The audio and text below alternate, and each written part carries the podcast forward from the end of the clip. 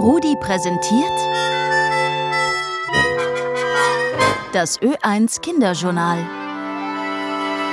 Ole, ole, ole, ole. Rudi? Rudi? Die Fußball-WM der Frauen, die ist schon aus. Hallo Julia. Ja, aber es war so spannend. Bist du noch traurig, weil deine Favoritinnen, die Australierinnen, nicht gewonnen haben? Nein, nein. Die Spanierinnen haben sich den Titel schon verdient. Julia, aber das war ja diese Woche nicht das einzige Thema in den Journalen. Nein, ganz und gar nicht. Es ist auch etwas passiert, wo fast so laut gejubelt wurde wie bei der Fußball-WM. Magst du mal hören? Soft landing on the moon. India is on the moon. Hast du es verstanden? Indien hat gestern etwas geschafft, was erst drei Ländern zuvor gelungen ist. Es hat mit einer Rakete eine Sonde zum Mond gebracht. Das hat man alles live mitverfolgen können online. Das hat ein bisschen ausgeschaut wie ein Computerspiel. Da ist ein goldgelbes Gerät mit vier Beinen auf der Mondoberfläche gelandet. Das konnte man wirklich überall mitverfolgen. Was eine Sonde, was ist das? Das ist ein Flugobjekt gesteuert von der Erde aus, also ohne Pilotin oder Pilot im Cockpit, ganz ohne Menschen. Denn Menschen waren überhaupt vor 50 Jahren zum letzten Mal auf dem Mond. Seither sind nur Raumsonden gelandet, aber viele Flüge zum Mond sind auch schiefgegangen. Wieso denn den Mond? Den habe ich doch erst gestern gesehen, als ich bei der Hitze nicht so gut schlafen konnte. Ja, auch wenn du ihn mit dem freien Auge sehen kannst, der ist so richtig, richtig weit weg. Die Rakete mit der Sonde an Bord, die hat sich vor fast sechs Wochen auf den Weg gemacht und ist gestern dann erst gelandet. Der heikelste Moment ist das, ist da eben die Landung. Das gelingt nicht vielen. Russland hat erst am Samstag versucht, eine Sonde zu landen auf dem Mond und die ist aber abgestürzt und zerschellt. Indien ist das jetzt gelungen.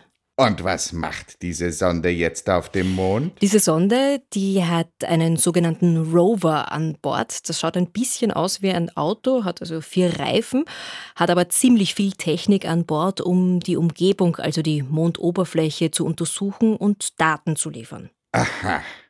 Und was ist bei uns auf der Erde passiert diese Woche? Ich habe da dauernd was von Zinsen und Krediten gehört.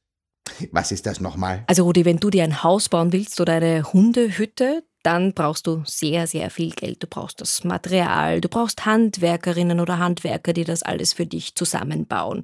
Und wenn du nicht so viel Geld hast, dann kannst du zu einer Bank gehen und die Bank leiht dir Geld. Das nennt man dann einen Kredit. Die Bank gibt dir einen Kredit, also eine große Summe Geld und du zahlst es ihr dann nach und nach in kleineren Summen zurück jedes Monat. Die Bank, die macht das aber nicht gratis. Du musst dir dann Geld ähm, zusätzlich äh, zurückzahlen, eine gewisse Summe fürs Ausleihen.